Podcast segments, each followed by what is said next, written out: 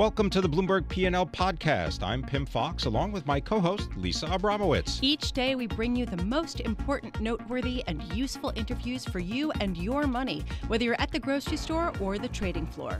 Find the Bloomberg P&L podcast on Apple Podcasts, SoundCloud and bloomberg.com.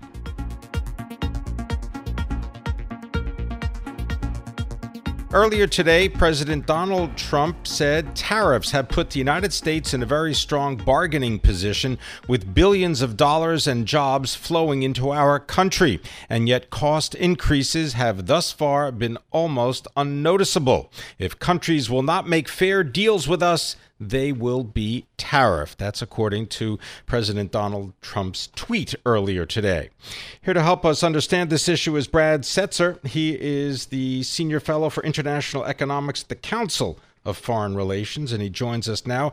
Brad, do tariffs put the United States in a stronger bargaining position, let's say vis a vis the Chinese? No, they present China. They present China with a choice. China uh, will, if it wants to avoid Trump's concessions, have to uh, make some concessions of its own. I think the difficulty is that it is, from the Chinese point of view, and I think from the point of view of most outside observers, a little unclear precisely what Trump wants from China. So, in that sense, uh, the U.S. bargaining position is uh, weakened by the lack of clarity about U.S. negotiating goals. Brad, your expertise lies in balance of payments. And right now, I'm struck by the fact that markets are really not responding to these potential additional $200 billion of tariffs. What would the practical effect of them be? I mean, they would be uh, a significant friction to about half of U.S. trade with China. So uh, total, uh, you know, looking back last year, total U.S. imports from China were about 500 billion. We've put tariffs on 50 billion already. You add 200 billion to that, and you've tariffed about half of trade with China. The tariff level, though, uh, that has been floated on the 200 billion is uh, 10%, and it's hard to get uh, a major shock out of a 10% tariff on 200 billion. You just work through the math. Uh, if everybody pays it, it's about a 20 billion dollar uh, tax that goes to the U.S. Treasury, presumably paid for by some combination of U.S. consumers and U.S. businesses. Uh, and it, that's just not on a scale large enough to generate major macroeconomic shocks. There certainly will be some sectoral complications and I suspect that uh, there may be more pain associated with the coming Chinese retaliation. Brad, if let's say the Chinese negotiators were to call Brad Setser and ask him, what do you really believe the administration wants from these trade talks? How would you respond? I would say that uh, there are there seem to be at least uh, three schools of camp within the Trump administration. I think there is a camp within the Trump administration that believes the tariffs are preferable to almost any plausible deal. They want to put uh, a tariff on trade with China to encourage U.S. firms to, to relocate their supply chains, reorganize their supply chains, and become less dependent on China. So the goal, in some sense, is less to change Chinese behavior and more to convince U.S. firms to restructure their supply chains and at least uh, move them out of China, if not move them to the U.S. I think there's a second school of thought within the administration that wants to see substantive changes to the policies known as China 2025, China's industrial policy, its uh, tech transfer policies, the set of uh, techniques that China is using to build out advanced manufacturing industries like aircraft, like semiconductors, like high end medical equipment. And they want meaningful changes there, although they haven't articulated precisely what kind of changes would be enough. Yeah. And then I think there's a third camp that just wants a deal, that doesn't want uh, tariffs, and is looking to uh, in some sense, come up with an, an optical victory. Yeah. Brad, you said that probably the bigger impact on businesses will come from China's potential retaliatory moves. What would those be? Well, China's threat, you know, China's already put quite substantial tariffs on U.S. soybean exports uh, in response to the to the first round, to the 50 billion in tariffs. Uh, China has threatened 60 billion in additional tariffs uh, if the U.S. goes ahead with the 200 billion. Uh, the 60 billion presumably would be at a slightly, you know, at the 10% rate, so it's probably not prohibitive. And I would guess, my sense at least, is that China's best targets were included in the 50 billion initial list. Uh, but nonetheless, there's going to be uh, likely a 10% tariff on most inputs that the U.S. sells to China, and that at the margin, if possible, creates an incentive to substitute away from U.S. made goods. Brad Setser, thank you so much for being with us. Really a pleasure having you, as always.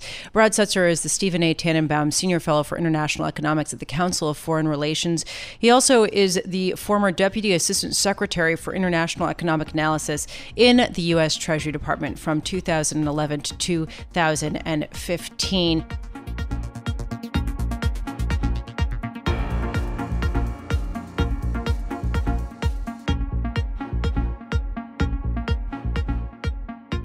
How do you put together a market outlook that takes into uh, into uh, consequence the uh, the efforts of trade negotiators, uh, the change in interest rates, and also changes in the valuation of different equity sectors? Well, one thing you do is you turn to Denise Chisholm, the sector strategist and portfolio manager for for Fidelity Investments.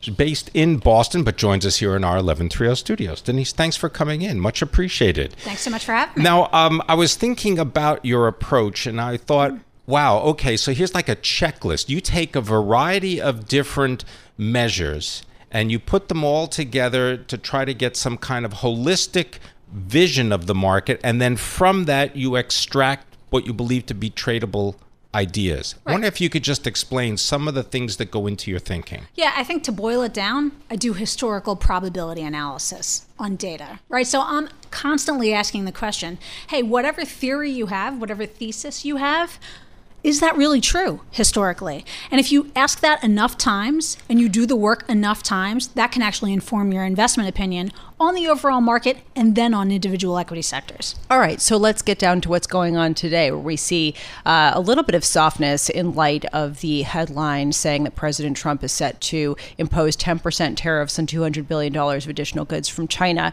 The markets aren't down nearly as much as I would expect, given the fact that that seems like a lot.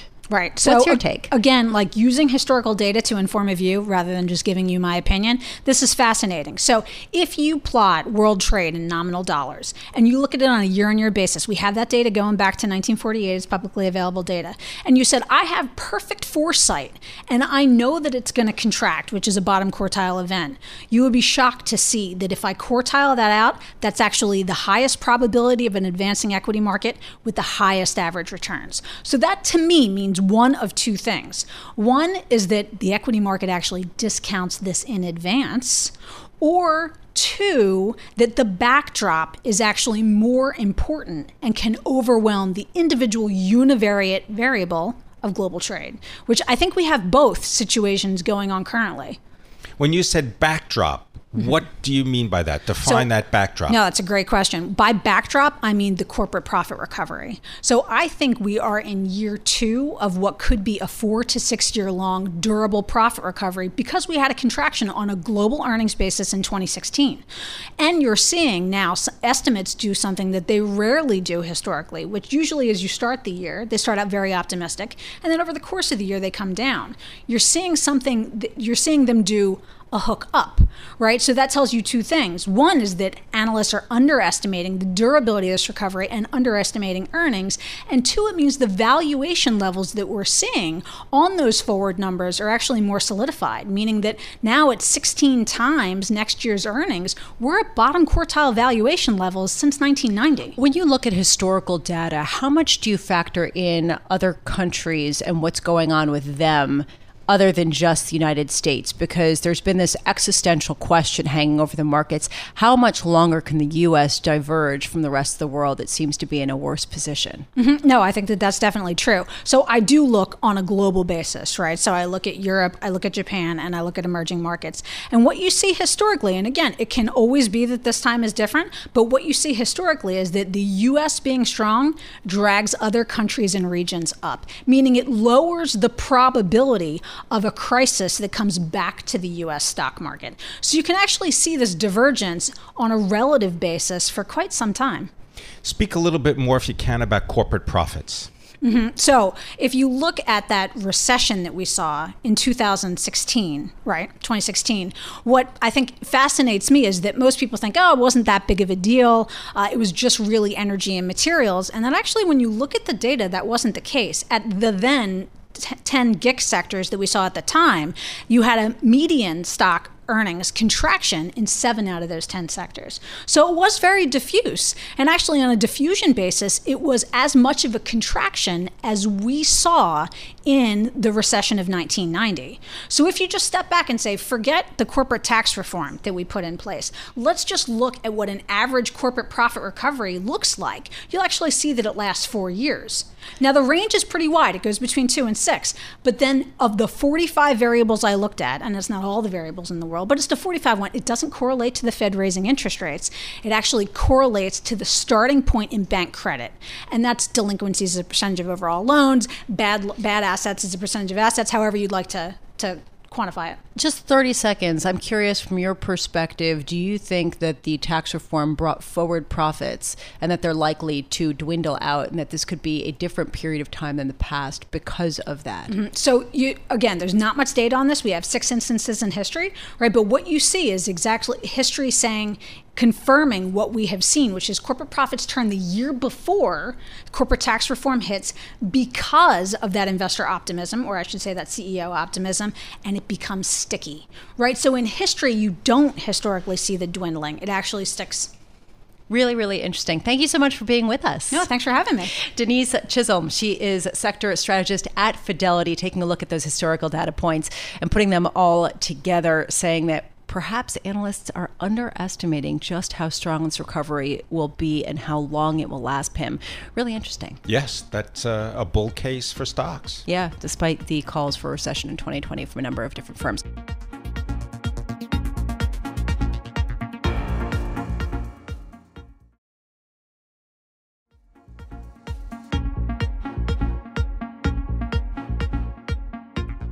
I want to turn our focus to self driving cars. A lot of people thought that this would be the future of driving and the car sharing economy, but there's a major problem. They can't handle rain or sleet or snow. Joining us now, Kyle Stock, senior correspondent for Bloomberg News. I thought your story was fascinating, Kyle. Thank you so much for joining us. So, just how unable, unable are these cars able to uh, handle weather? Yeah, it's it's tricky. They're making very slow progress on this front. Um, there's other things that people thought were going to be major stumbling blocks, like ethics or other human drivers or algorithms. Um, those are all proving a little bit more easy to deal with. So, Kyle, let's get this straight. When the weather is perfect and there's no traffic, driverless automobiles might actually work just fine. But at those moments when it's cloudy, rainy, snowy, or there's a lot of traffic or a lot of congestion, that's when there might be trouble? Exactly. I mean, there's a reason why they're testing all these things in Phoenix for the most part. Um, it's pretty sunny most of the time.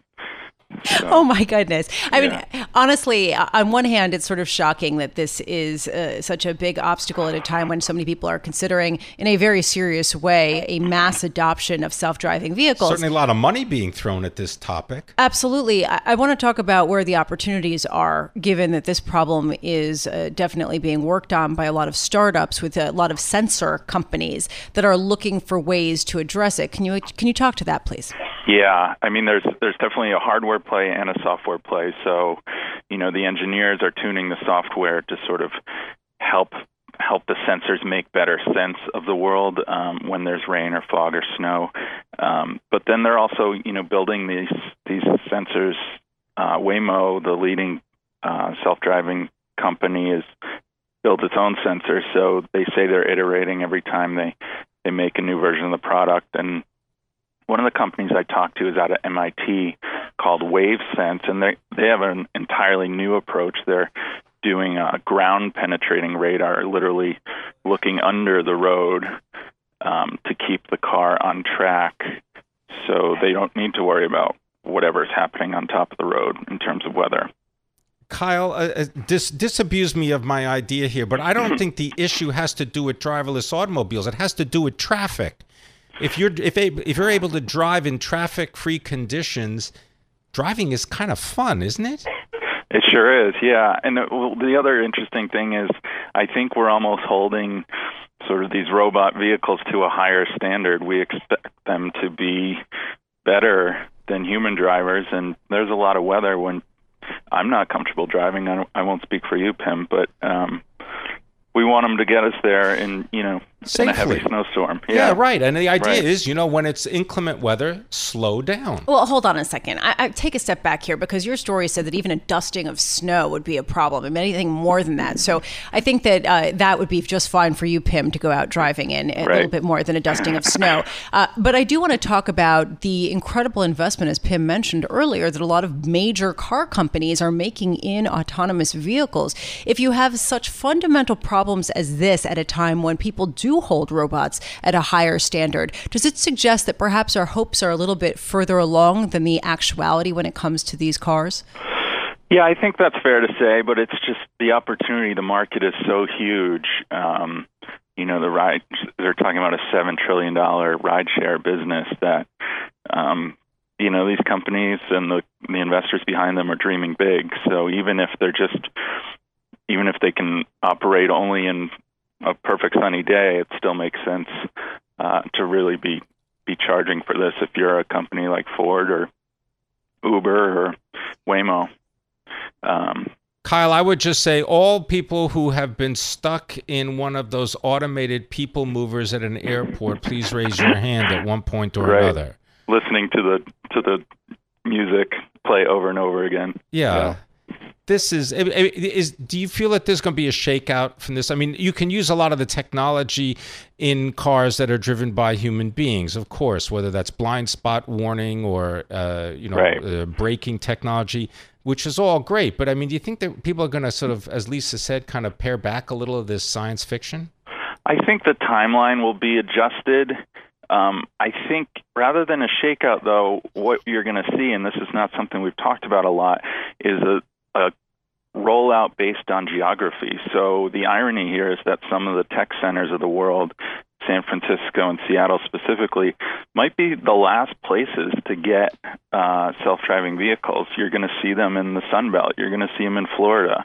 Um, one of the analysts I spoke with said basically when they these cars do show up in a place like Boston, they'll be bespoke versions. So they'll have twice as many sensors. They'll be totally over over engineered just to deal with the heavy weather right. in a way that they won't be, um, you know, in uh, in Georgia. Right. All right. Well, we got to leave it there, but thanks very much, uh, Kyle Stock, our senior correspondent for Bloomberg News, talking about self driving automobiles and whether they can really handle the rain, the sleet, or the snow. We'll find out.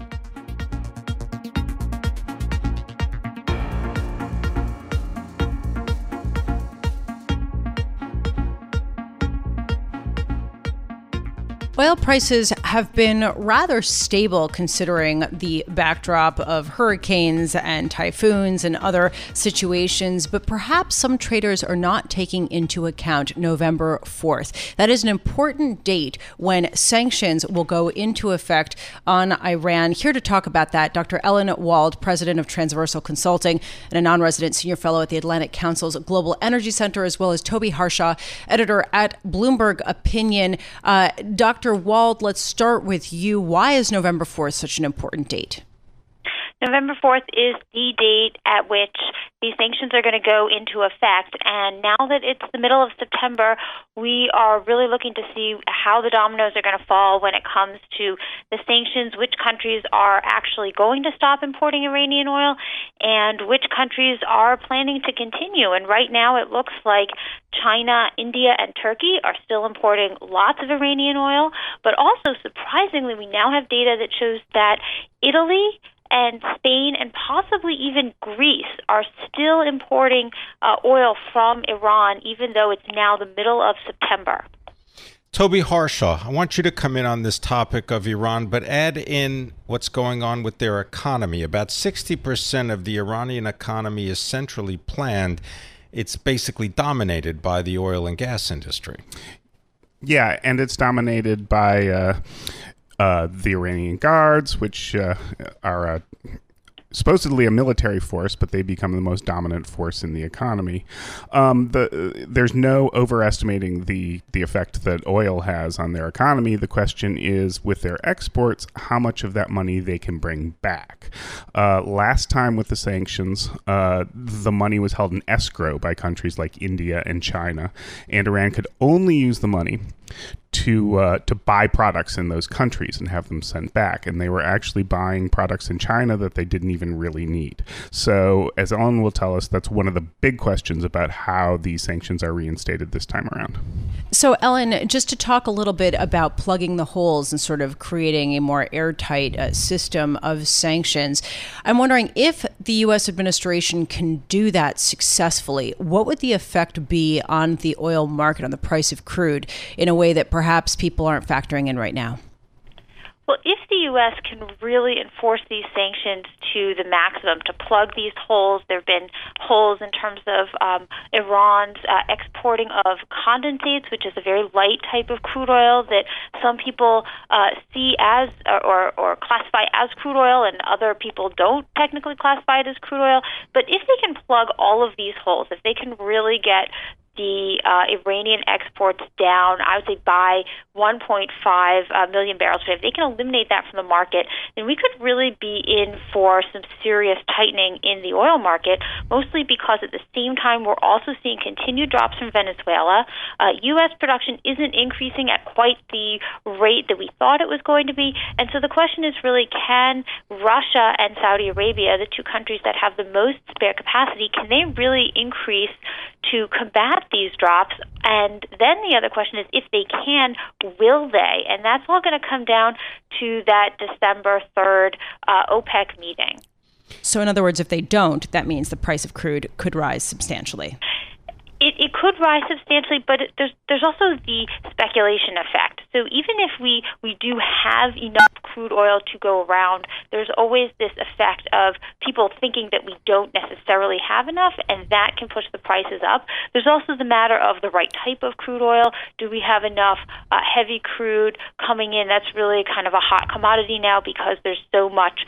Uh, there's kind of an overflow of light crude coming out from the U.S. and and from from fracking. So we need to have the right type of crude. So crude quality matters, as people like to say.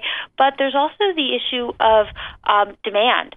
And what one of the interesting things on the horizon is that uh, OPEC has recently revised its demand figure. So they think that demand is actually going to um, to be less than they thought in 2019, and that could actually uh, kind of arrest some of the higher crude prices. Toby, maybe just add your thoughts about what's happening to the Iranian economy as a result of these uh, sanctions and additional sanctions. I just want to note it's an, uh, about 82 million people. That's the population of uh, of Iran, and unemployment. Uh, if you look at unemployment levels, maybe 15 to 29, about a quarter of the potential workforce is out of work. Yeah, and it always depends who's who's compiling those Correct. statistics. Uh, if anything, it's probably higher. The inflation statistic put out by the Iranian government is an absolute joke. Um, it's vastly higher than whatever they're going to say. So the combination of high inflation, high unemployment, and now additional sanctions, will it have the intended effect on the Iranian government? Um, I don't see it as having much of an effect at all. Um, I don't think they have much choice except to, uh, you know, to bear it, to buckle up, and, and it's going to happen. Um, the, it's a political gamble on the part of the government. Um, people are unhappy about it, but then um, they can always use further hardship as another reason that America is still the great Satan, um, and and you know, appeal to patriotism and things like that. Toby, are there enough people in the administration? Administration with knowledge of the Iran situation who could bridge some of these loopholes and, and, sort of plug them up and make it more airtight. Yeah, absolutely. This is professional staff for the most part that deals with it.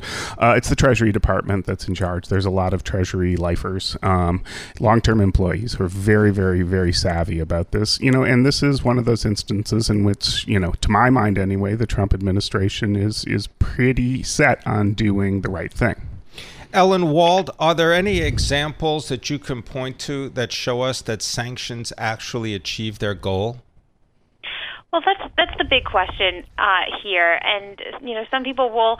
You can always find people who will argue that they do, and you can also find people who will argue that they won't. And many people say that the sanctions did achieve their goal when they led to the negotiations for the initial JCPOA. I would add, add one thing though, with regard to the Iranian economy, and and that's that the Iranian economy was not doing well even before these sanctions were instituted. They've they've really kind of shot themselves in the foot in a sense in Iran. Um, politically and, and economically, particularly with respect to the oil industry, because they have very, very deep uh, and institutionalized. Um, distrust of foreign uh, oil companies that could have come in and really helped get their oil industry going. Uh, yes, there was a lot of uh, fear on the part of foreign oil companies, but there were some who were, really were willing to come in. Total was one, but the Iranian uh, kind of ideology makes it very, very difficult for that to happen. So they were going down a bad path even before these sanctions. I want to thank you both very much for joining us. Dr. Ellen Wald is the president of Transversal Consulting, a non resident senior fellow at the Atlantic Council's Global Energy Center. And our thanks also to Toby Harshaw, editor for Bloomberg Opinion.